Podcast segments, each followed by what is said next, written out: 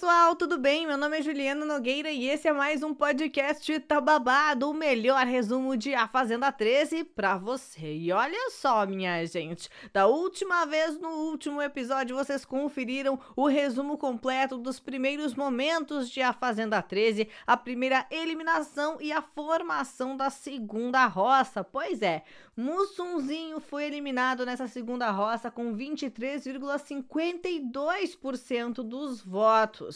A Érica e o Erasmo continuaram se desentendendo muito e esse desentendimento percorreu por toda a casa. Por quê? Bom, com a eliminação do Mussunzinho, eles não aceitaram as justificativas que a Érica deu para colocar ele na berlinda. Ela disse que ele teve algumas atitudes machistas que feriram ela e que ela não gostou.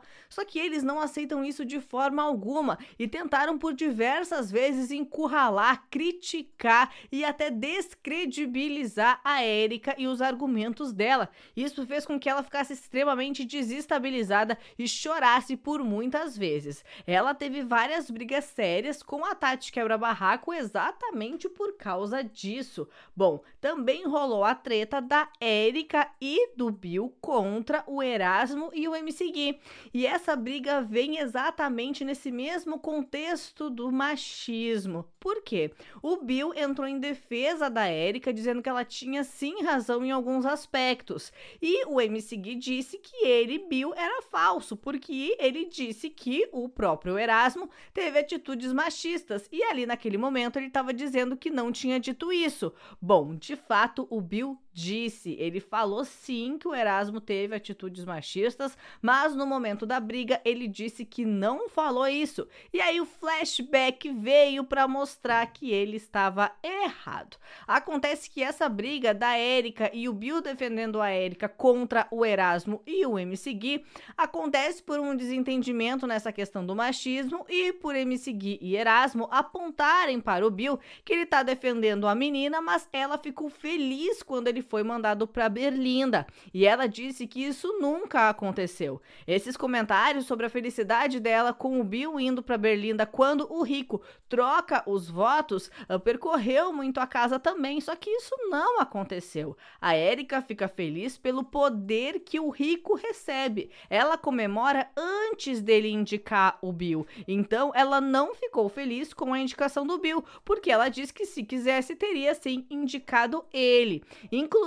É essa a justificativa de Tati quebra barraco e de todo o seu clã, de que a Érica não teve peito para colocar o Bill ou ela, Tati, e optou por colocar o Mussunzinho com uma justificativa que para eles não foi nem um pouco plausível. A Tati pressiona muito a Érica, falando por várias vezes que ela não teve peito para essas coisas e que acha que tudo era uma hipocrisia. Pois muito que bem, minha gente. Nesse momento a gente tem o quê? Tem o rompimento da Macholândia. Com o Bill vindo, né, ajudar a Érica, a relação dele com Erasmo e o MC Gui acaba ficando bastante estremecida. Da mesma forma que a relação do Vitor com Erasmo e MC Gui também está estremecida. Porque ele acabou defendendo a Dai, tentando entender o lado da Dai em alguns momentos.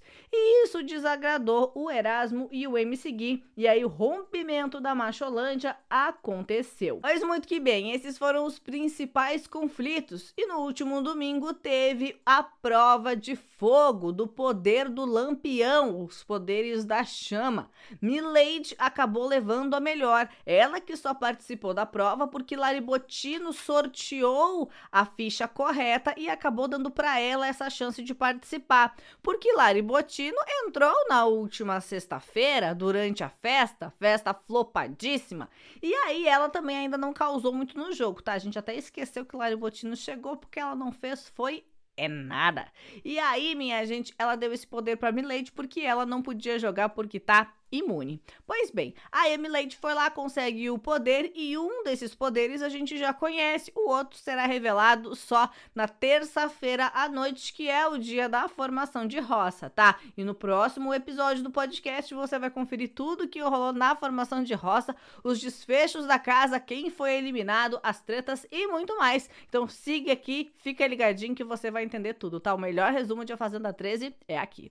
Pois é, aí o que acontece? Acontece que a Milady tem esse poder e o poder que nós conhecemos é que ela vai poder trocar o quarto roceiro. A roça dessa semana, essa terceira roça, é formada pela indicação do fazendeiro, que é o Gui Araújo, a, a pessoa mais votada da casa. Essa pessoa mais votada puxa alguém da baia. Essa pessoa, né, uh, que foi puxada da baia, então também tá na berlinda.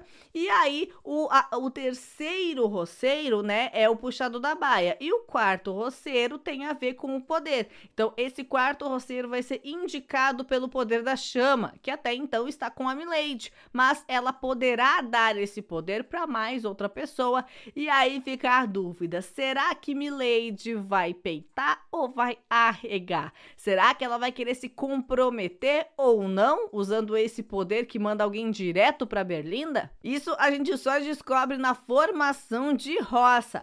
Eu falei que Gui Araújo é o fazendeiro, né? Você já estava lembrando disso. Pois é, o rico vai ser indicado por ele. O próprio fazendeiro já falou isso por diversas vezes e inclusive o próprio rico já sabe. Acontece que ao longo da semana, ele recebeu um coach de comportamento. As pessoas criticaram muito as atitudes do rico, uh, até balançaram ele um pouco, mas ele disse que vai continuar sendo autêntico. E é isso que a gente espera. O rico é o protagonista do jogo. Bom, o babado continua em A Fazenda 13 e você sabe que vai encontrar o melhor resumo aqui no podcast Tá Babado. Eu te vejo no próximo episódio.